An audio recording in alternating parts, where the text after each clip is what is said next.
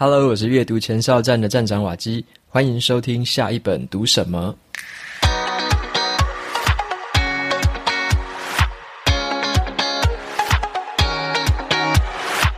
今天我要跟大家分享的这本书，它的书名叫做《第二座山》，它的副标题是“当世俗的成就不再满足你的时候，你要如何为生命找到意义？”在今天的节目，就跟大家分享几个重点：什么叫做第一座山？那什么又叫做第二座山？你要怎么样分辨？现在呢，你是在爬哪一座山？所以说，今天的节目会分成这几个部分分享。最后呢，再讲一些我自己对这本书感到共鸣，然后让我有一些收获的地方。今天要分享这本书啊，是上一季的这个赞助者投票选书。赞助者投票选书的意思就是说，你可以透过每一个月九十九元的赞助阅读前哨站，还有下一本读什么这个节目，然后呢就可以参加这个投票。所以如果你有兴趣的话，我把这个赞助的方式放在节目资讯栏里面。如果你成为赞助者的话，就可以参加这个投票的选书。每一季呢，我们都会票选出三本，然后下一季的时候会跟大家分享。好，所以这一本《第二座山》就是上一季的一个票选前三名的书。接下来呢，跟大家来介绍一下这一本书。为什么有一些人哦，在获得了这个很傲人的成就之后，却感到人生会有点怅然若失的感觉？那有一些人呢，遇到了这种家庭啊、名声，还有职场上面的挫败的时候，就会一蹶不振。可是呢，却有另外一群人。他们在遭遇相同的经验的时候，却可以保持热情，而且重新振作。造成这个差异的原因到底是什么？这本书呢，就会带我们去探讨这两种不同的人生观跟人生态度的一个差异。这本书的作者是《纽约时报》的专栏作家，名字叫做大卫·布鲁克斯。他在职场上面也曾经叱咤风云，获得了很棒的成就。可是啊，他的第一段婚姻哦，并不是那么顺利，所以他跟他的第一位妻子离婚了。所以呢，他在遭遇这样的经验之后呢，他就问自己一个问题：他说，人生就只有这样了吗？难道他的成就以及他遭遇的这些挫折，就代表了他这个人生的这个所有点点滴滴的吗？对于他人生接下来的下一个阶段，有什么样更值得追求的目标呢？有什么样的这个目标可以让他更有动力呢？在作者他回答自己的问题的过程当中，他就整理出来了一个很不错的一个观察或一个论点。他认为说啊，人们在追求的目标其实可以分为两种。第一种就是我们最常听到的，属于比较世俗的成就，这种叫做第一座山。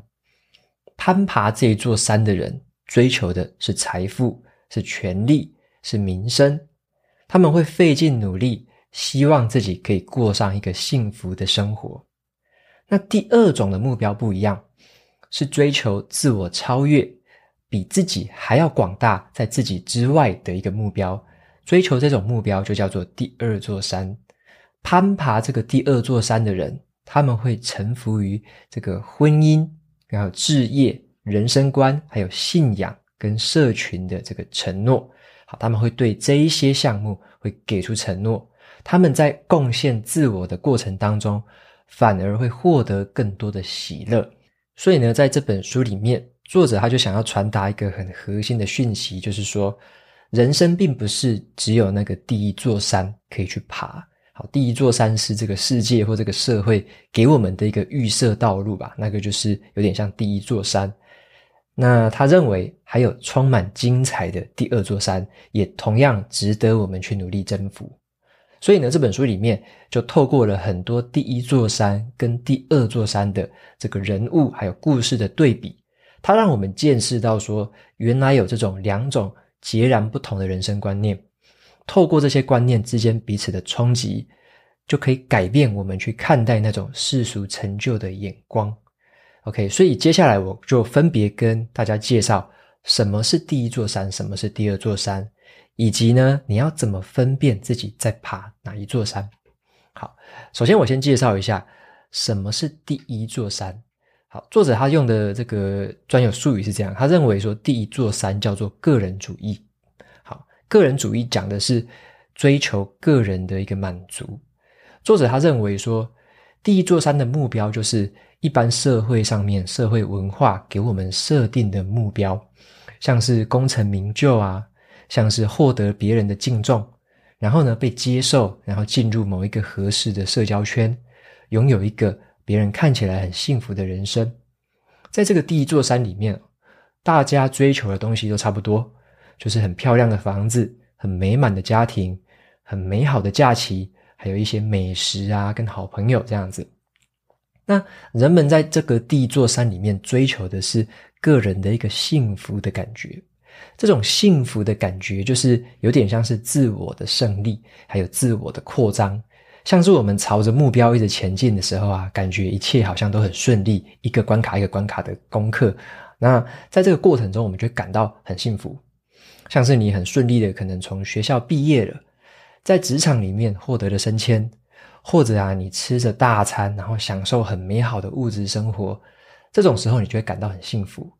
那幸福呢，也会跟你自己可能获得一些新的能力啊，达成一些新的成就也有关系。攀爬第一座山的人呢，比较偏向于利己的一个心态。那他们会期望说，透过努力可以让自己出人头地，在世界上留下一个好名声，还可以获得很充足的财富，还有权力跟地位。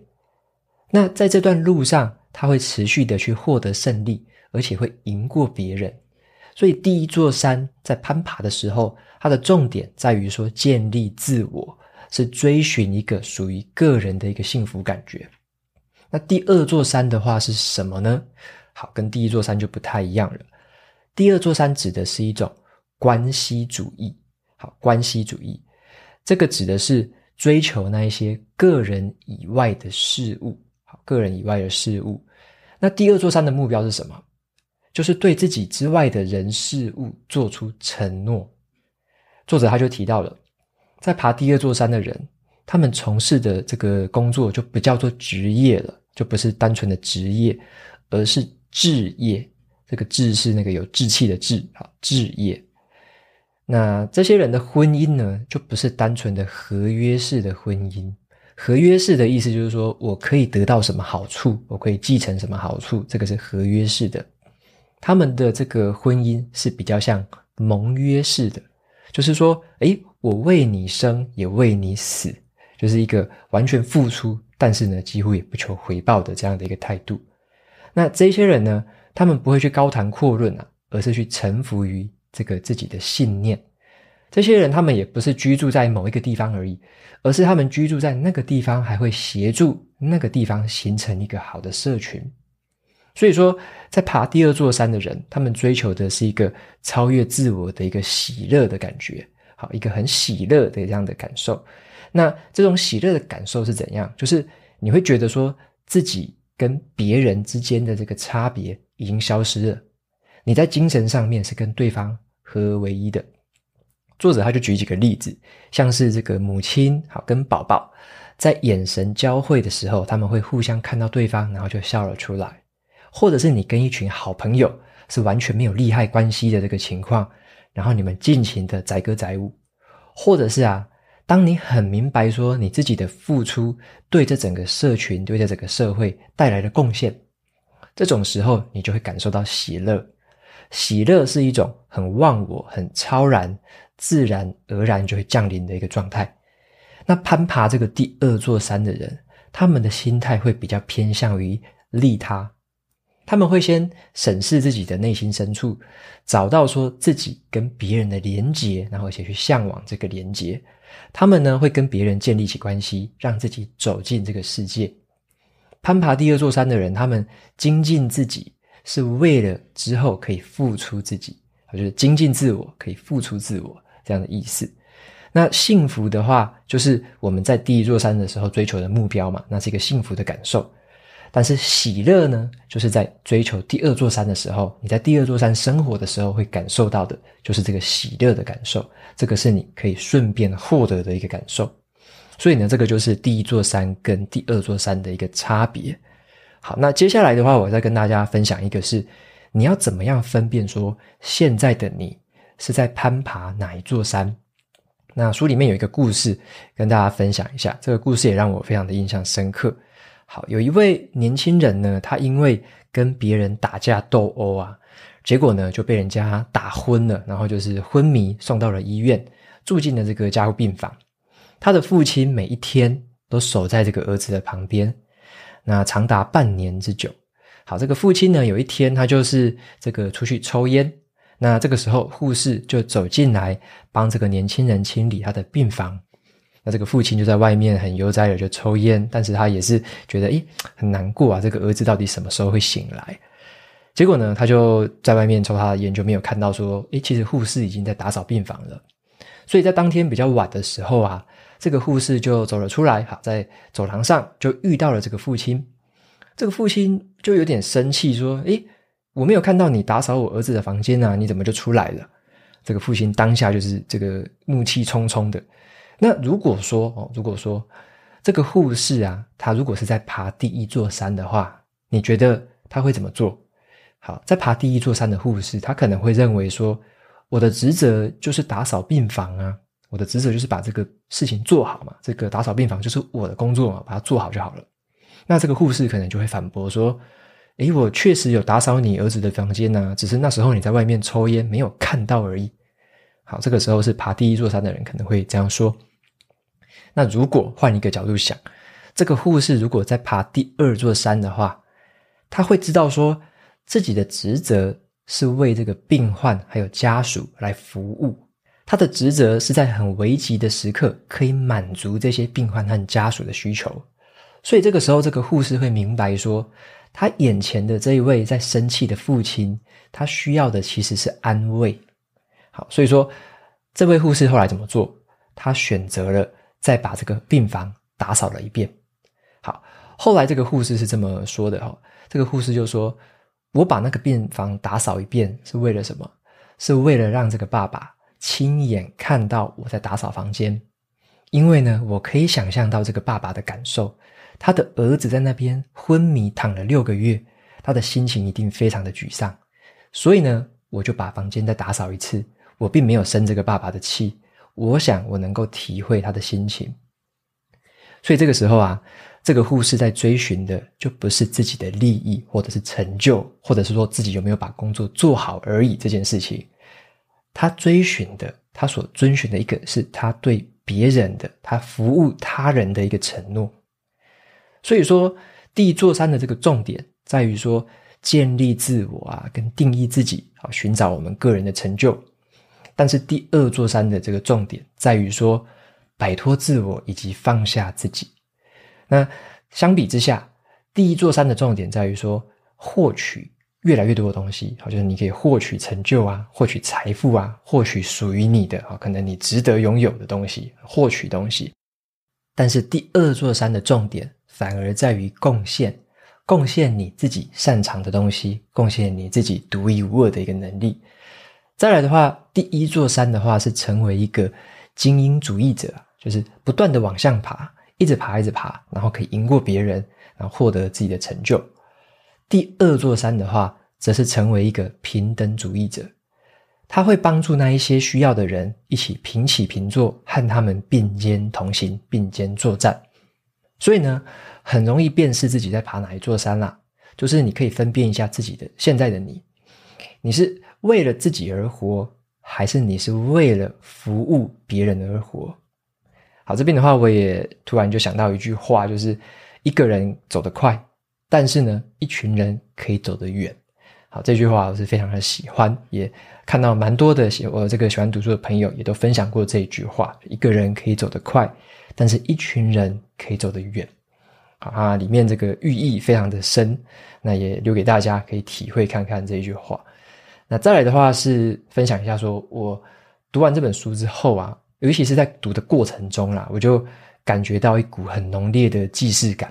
这个既视感就是说，诶，好像曾经发生在我身上，或者说以前的一些回忆的片段就闪过心头。那为什么会这样子呢？是因为。我就在读的过程中，也一直回想起我之前也是很卖力的在爬第一座山。在职场上面付出了绝大部分的精力还有时间，很努力的去学习各种的技能来提升自己的表现。当时我把我的心力几乎都是放在可以升职啊，可以加薪呃加薪啊，然后呢放在说可以成为这个诶交往对象心中的黄金人选，我把我的条件把它尽量的提升。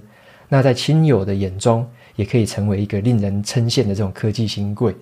所以那时候决定我内心是不是很快乐的一个条件，是在于说别人的眼中我是不是一个成功的人。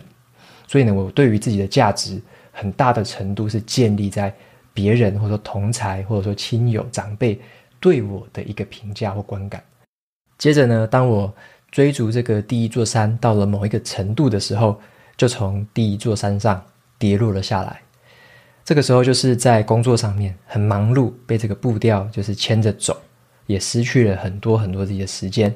然后呢，在这样的很忙碌的过程中，有时候把伴侣或者说亲人他们的优先序开始往后排，然后呢，很多事情就变成不是我可以掌控的，完全是被就是可能工作或生活上的杂事给牵着走。这个时候反而会在伴侣的眼神当中会看到说，诶，现在的我是一个失去掌控的人。然后呢，是一个不知道，就是很迷茫的一个人，在追逐着某一个目标，追逐着某一个工作，追逐着某一个任务，很卖力的去做，可能也把它做好了。可是呢，那个却是一个有点像是一个漫不经心的一个状态。那后来的话，是决心去振作之后，决心去改变自己之后，然后呢，开始透过阅读。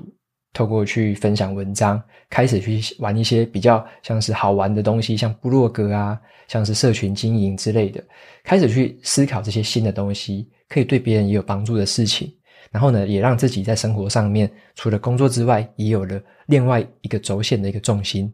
后来也渐渐的录制 Podcast 说书节目，发现说，诶，我能够对于这个世界有提供一些比较独特的贡献。就是说，诶，这件事情是我可以做，而且我很乐意去做，然后也做得还不错，然后也可以帮助到很多人。所以呢，在内心的深处就开始许下了一个承诺，就是这个推广阅读这样的一个承诺。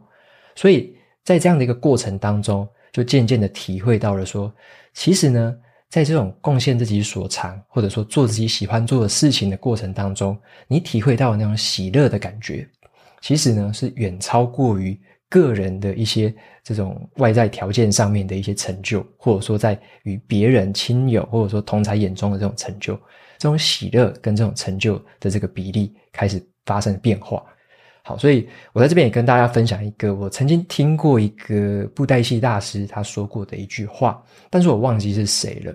好，他说过的是这样子：这位布袋戏大师他说，他年轻的时候啊，他很努力的去演这个布袋戏，是为了。要糊口，要活下去。好，那时候演布袋戏是为了要活下去。可是，在他进入了老年之后，他努力活下去，是为了能够继续演出布袋戏。所以，他在这种心境上面的转折，我觉得就是一个从第一座山前往第二座山的一个过程。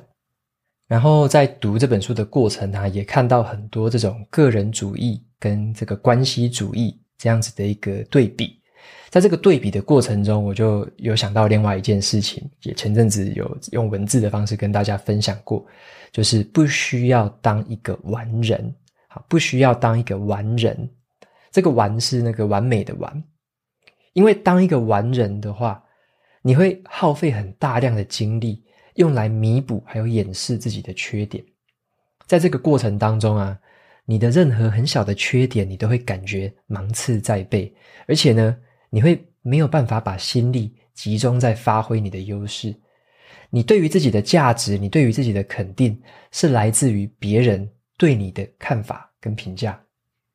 但是呢，比较好的做法，我觉得现在我自己调整过来的是，当一个有用的人。好，怎么样当有用的人？你会把大部分的精力还有时间都用来。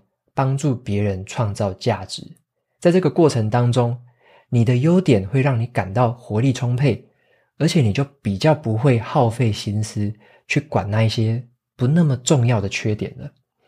你对于自己的价值跟肯定，是来自于你对这个世界提供了哪些帮助、哪些价值。如果说一个人的辛苦和努力，就只是让自己变得更完美而已，而不是对这个世界产生价值的话，那么这种完美其实毫无意义。所以我自己那时候写的这句话是：不要当一个完人，而是当一个有用的人。那么也呼应到这本书里面提到的观点，就是如果当一个完人的话，有点像是为了自己而活了。那当一个有用的话，呃，有用的人的话，是为了服务别人而活。所以说，这个是一个心境上面的一个转变。那我觉得这样的一个转变，也可以帮助我们在做很多事情，在决策，在很多的这个学习方面，都可以做到一个完全不同的一个转换。好，你可以就是比较不用怕说这种完美主义作祟啊，或者说在意别人的眼光啊，反而你会回归到就是怎么样可以帮助到别人，怎么样可以就是发挥自己的优势，发挥自己的长才。好，我们学东西，我们去改善自己的缺点，都是为了能够在带来更好的服务或更好的贡献。那在这个过程中，我觉得那个整个心境的转换会是截然不同的。OK，所以今天分享的这本书呢，在这边大概作为做一个总结，就是第二座山，我觉得蛮适合两种类型的读者啊。大部分呢，我们可能是在爬第一座山的。好，那爬第一座山的过程当中，我觉得可以透过这本书里面就去了解一下，说，嗯，怎么样跟别人、跟你的亲友、跟这个群体去建立一个有意义的关系。好，在你攀爬的这个。这第一座山的过程当中，你可以试着去转换心境。好，那如果说你已经爬到了第一座山，你已经有成就了，但是呢，你可能会感到有点怅然若失那种感觉，或者有点迷失啊，不知道现在的方向，下一步要干嘛。那作者他在这本书里面提的第二座山的观点，我觉得就可以帮我们去改善这个对待伴侣的方式啊，打造你的志业。实践你的人生信念，或者说你在做更进一步的贡献社会，将自己可以投身到这个四个重要的承诺当中，就可以看到更不一样的风景。这本书呢，也让我明白了一件事情，就是我们要记得去回顾自己的一些过去，或回顾自己在以前可能做过的事情，感受到的一些体悟，或者说你以前有什么样的想法。我觉得透过回顾。是一个很好的方式，像是尼采啊，他曾经在这个有一本书里面，作为教育家的叔本华，好，这本书里面，这个尼采他曾经就提到了说，如果啊你要发现你到这个世界上来的目的，你就必须回顾你的过去，去列出那一些让你感觉到最充实、最满足的时刻，然后去看看你可不可以把那些时刻连成一条线。这样的一个做法，就可以让你很清楚的知道说，什么事情是让你感觉到这个活力充沛、充满生命力的。好，就你要透过回顾，你才会发现这样的事情。那我觉得我自己的话，有做笔记习惯，有做子弹笔记，也写一些日志或写一些每日目标。所以呢，这个方式可以让我记录下很多过去的一些记录，也可以让我看到，诶，过去两三年的这个。这个每一个年度的目标，每一个月度的目标是什么？然后呢，我到底有没有朝着这个方向，然后呢去前进、去调整？所以透过回顾的话，我觉得就是一个很棒的方式。但是前提是你要有这个记录啦，你要有记录，否则我们人脑的这个记忆力是有限的，或者是说有很大的缺陷，就是你很快就忘光了啦，很难回想起来。所以我会推荐给大家的这种笔记啊或日志的方式，就是可以记录这些你生活上面的点点滴滴。那在未来的时间点，你才可以有机会去回顾，然后呢再去做一次的这个检讨跟改善。OK，以上呢就是今天跟大家分享的这本书《第二座山》。接下来的话，来念一下 Apple Podcast 的这个留言，里面有五个听众。好，第一个听众叫做 Baby 乌拉拉。他留言说：“谢谢瓦基，透过瓦基无私的分享，认识了更多的好书，也抚慰了最近疲惫的内心。”好，谢谢 baby 乌拉拉的留言。再来下一位听众叫做每天都想来点正能量。他说：“默默成为粉丝，谢谢瓦基，在偶然发现你的节目之后，让我又开始了阅读的习惯。你的声音很好听，语调也很柔，可以让心灵放松。”论述的重点也非常的清楚，值得推荐。好，非常谢谢你的留言跟肯定。再来的话，第三位听众叫做 Oli Wu，他说呢，阅读的新观点。偶然之间在 Podcast 上面搜寻到瓦基的节目，听完之后，让大叔对于阅读及分享这件事情有了全新的观点。大叔本身啊，也是阅读的爱好者，平均一个礼拜会看一到两本书，但都是以自己吸收理解，并且运用在自己的生活上面为主。从来没有想过要跟别人分享或是讨论书中的内容还有观点，怕别人觉得说大叔太自以为是了。想想以前真的太对不起作者了，只有把他们的智慧当成结晶，结果用来这个自身的练功进化的过程。现在开始要好好的修正，将好的内容及观点也分享给周遭的亲朋好友，甚至不认识的人。再一次谢谢瓦基，好，非常感谢这位 Only Wu 的留言。那你的留言内容也跟今天分享的这一集，我觉得也起了一个很好的呼应。好，那非常谢谢你的留言，以及你接下来预计要跟大家分享的这个改变跟行动。再来的话，第四位听众叫做二楼老王，他留言的内容说：新手入门很好的资讯，关于比特币挖矿有几个见解。第一，大陆已经清退了这个比特币的挖矿矿机。好，第二。虽然有专门的晶片挖矿来用来专门来挖矿，但是这一些是需要考虑到投资回报率的问题。好，并不是说大资本的投入就可以掌握比特币的大部分运算。也就是说，想要掌握百分之五十一的运算来制造攻击，基本上是不太可能的。OK，非常感谢二楼老王的留言。他提到的有一点是我上一集节目有这个干呃，应该说刊物更正的部分。就是上一集是讲比特币的这个部分，然后有提到一点是这个大陆他们在这个比特币上面运算的这个占比。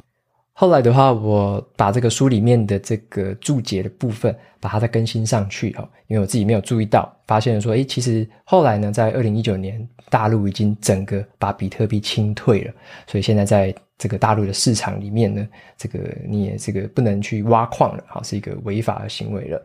那第二个，他有提到的是这个比特币的挖矿投入呢，如果现在要搞到五十一 percent 的运算来攻击是不可能，也的确了。好，那呃上一集有提到的应该是比较偏小众的货币啊，小众的加密货币可能比较高的几率会面临这种攻击的危险。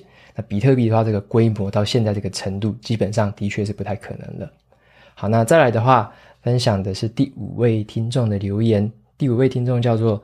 Lolo PQ，好，他留言的内容是 Be a giver，谢谢瓦基的分享，你的努力启发了许多人想要让自己变得更好，而且向你看齐。那冒昧的请教瓦基，对于 Simon Sinek 的这个黄金圈，你对于这项工具的看法是如何呢？因为我看到你推荐的无限赛局，但是并没有这个作者早年出版的《先问为什么》，还有自己在看了《先问为什么》跟找到你的为什么之后。觉得即便很有道理，很有感召力，可是啊，在第二本书要发现这个自己的为什么，倒是不太容易的。看似要参加一个工作坊才有可能下一步这个进行下一步。那有没有那种 partner 可以探讨自己的为什么，又该怎么进行呢？我给他括号说，诶，好像应该问作者。好，他说，总之呢，想要问问看瓦基对于《黄金圈》这两本书的看法，你的观点有哪些呢？OK，非常谢谢这位 Lolo PQ 听众的留言，有提到《黄金圈》这两本书。其实呢，这两本书我是很早很早就看过了啦。那但是那时候呢，还没有开始写部落格文章，所以说是在我成立阅读前哨站之前的应该一阵子了吧。然后那时候看的，我那时候从这本书里面也得到了很多东西。最重要就是为何而战，《黄金圈》最里面的那个核心就是为何而战。你要做任何事情。要采取任何行动，你都要知道自己为何而战。所以我自己对于黄金圈这个概念的评价是很高的。我认为很多的决策、很多的行动，甚至我现在要做的很多商业决策都一样，都必须从黄金圈的角度去考量，而且呢，把每一个圈里面的这个重点都要写清楚。那这个黄金圈也帮助了我在蛮多文章上面、蛮多笔记上面的架构。也有很好的一个起到一个很好的协助的作用，因为呢，我在认识一些新的主题或者说新的专有名词啊、新的概念的时候，我都会试着用黄金圈的角度去分析，例如说，好，例如说，好，加密货币这个东西好了，好，为什么要有加密货币？诶，那加密货币要如何运作？加密货币可以用来做什么？所以这个就是三个黄金圈由内而外的一个应用。那你可以把这种框架套用到很多很多的地方，尤其是一些新的领域、陌生的领域，你都可以用这个方式去拆解。所以它的一个泛用程度是非常高的，就是你可以用在像刚刚讲的做决策啊、做行动啊、采取一个商业的一个安排，或者说一个计划、这个规划，然后呢，跟你的团队成员要沟通的时候，你也可以用黄金圈告诉他为什么要做啊，如何做。然后呢，再来的话，就最后一个提到的是拆解文章啊，拆解这个笔记的架构的时候，也可以用这个方式去理解你想要去学习的主题。所以这个黄金圈，我觉得是非常值得学习的啦。两本书呢，我都蛮喜欢的。好，可是你有提到一个点，就是诶，怎么样实际用在自己身上？怎么样找到你的为什么？我认为是这样子。反而呢，另外一本书更适合用来做这个练习，那就是我在一百二十九集有分享过的一个人的获利模式。我觉得做那一本书的练习，反而会让我更清楚、彻头彻尾的知道我自己的为何而战，而且还可以帮你架构出整个你的个人的商业模式啊，或者说你个人在职场上面的商业模式，很多种商业模式都可以用那本书去做设计、去做规划。所以，如果你要找这方面的这种练习的书籍，或者说你说工作坊的书籍，一个人的获利模式，我认为是远远的比。这两本书还要适合来达成你的目标，所以就推荐这本书给你，就是一个人的获利模式。好，那节目到这边就进到了尾声喽。如果你喜欢今天的内容，欢迎订阅下一本读什么，然后在 Apple Podcast 上面留下五星评论，推荐给其他的听众。你也可以用行动支持我，好，一次性的或每个月的赞助九十九元，帮助这个频道持续运作。如果你有任何的想法或想要问我的问题，都欢迎在节目资讯栏里面的这个传送门连接找到留言给我的方式。我每个礼拜也会在阅读前哨站的部落格分享文字版的读书心得，喜欢的话记得去订阅免费的电子报哦。好的，下一本读什么？我们下次见啦，拜拜。